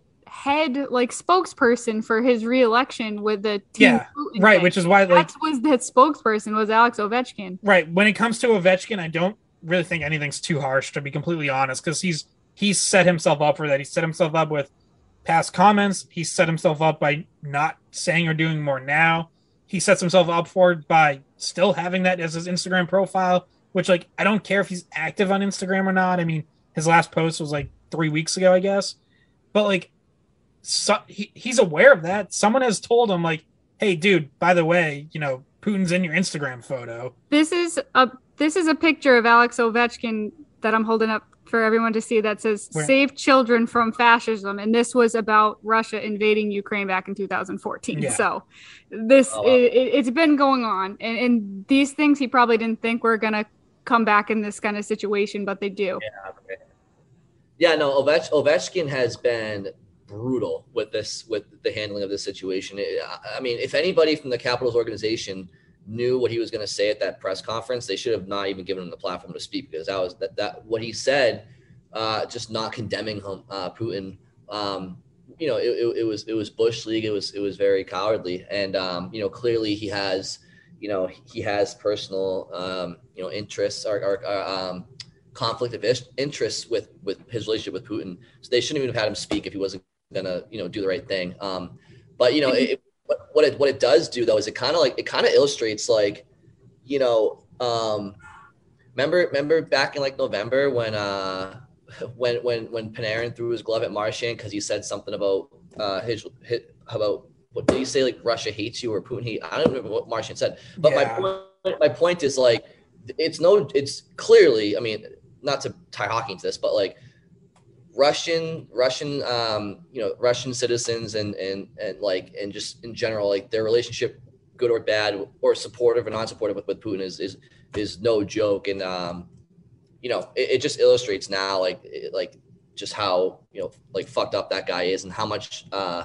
I guess pull he he he tries to have in these guys' lives and and whatnot. Because like you know a lot of what a lot of what people were saying was like well, what what's he supposed to do speak out against the guy who is you know you know with with his family over there and this and that and like just it's just like okay I mean it, it's Well- no it's it's Yeah. you know the guy's Artemi fucked up. I mean, Panarin, Artemi like a- Panarin did, and let's be real, I know, I know, suffered that's- some consequences from that. But Yeah, and by the way, like any family Ovechkin has in Russia is there by choice. There's been, you know, he's been rich enough and he's been in, in the United States long enough to, you know, anyone he ever would have wanted to get over, he could have done. Um, and he, um, I just completely lost my train of thought. Late night games catching up to me again. Scotty, I have a tough. You're gonna ask your toughest question of the year this week, and and uh, re- rehash that uh, Marchand uh, deal with the with Panarin. You're gonna ask him about it again. You're gonna be like, "Do you wish you never said that in light of recent world events?" Yeah, no, I'll I'll leave that, but um what- so what I what I was gonna I remember how I was gonna finish that sentence, which is that if like does anyone the idea that Ovechkin can't say anything because Putin might go after his family or whatever, it's like I know Putin's insane, but like do we what do we think like he's gonna go like kill Alex Ovechkin's family? How, how do we how do you think that's gonna go over? How do you think that's gonna play in Russia? Like I I'm mean, pretty sure that'll be the end for Vladimir Putin if he did something like that. I mean, I, I mean, dude, when, when when a guy's that much of a fucking psychopath, I mean, you just don't. I mean, who knows? Yeah. And then one one other tie-in. But this. his um, let, let me just say, his allegiance is not out of fear. Like he's not just saying like hasn't been no, by th- they're they're 'cause of friends. Like yeah, Yeah. he's he doesn't want to turn sent on a him friend. like a he sent him like a videogram to play at his wedding like and he sent and putin sent a wedding gift and like statement a statement for for ovechkin on his wedding day yeah. So one other hockey tie in here. I saw uh this note. It was a uh, something from I believe it was Elliotte Friedman. I hope I have that right. I forget exactly where I saw it, but um, for, former Bruin, people who were fans in the '90s will remember uh, Dmitry Khristich um, was born in the so was born in Kiev. You know when it was the Soviet Union still, uh, but he's in Ukraine, and I don't know if he's actually like out fighting, but he's like raising awareness. I guess he had reached out to people in the hockey world just to kind of like get the word out and let people know what was going on. So, um, you know, it seems like he's kind of over there in, in the middle of it and, uh, you know, trying to, among the many who are trying to fight the good fight. There's, there's been a bunch of sports tie-ins on the, on the Ukraine side too, not least of which is, uh, one of the Klitschko brothers is the mayor of Kiev and, you know, former heavyweight champion boxer. Yeah, no, it's, it's, uh, it's fucked up over there. Hopefully it resolves soon. Um, but yeah, I mean, it's, yeah, I mean, he's, uh, yeah, that guy's fucked. He's fucked. I guess. And there like, was obviously Olympic tie-ins. Like this, yes, this one happened. Yeah. Like this, all was escalating during the Olympics. Yeah, right. and not not a coincidence that it didn't start until after the Olympics were over because they they knew all the Russian athletes were probably going to be kicked out of the Olympics if it started before then. So, yeah. All right. Well, did you guys have anything else? No. No. Okay, well, thank you for listening. That wraps up episode 83 of the Skate Podcast. We'll be back next week, and uh, that's it.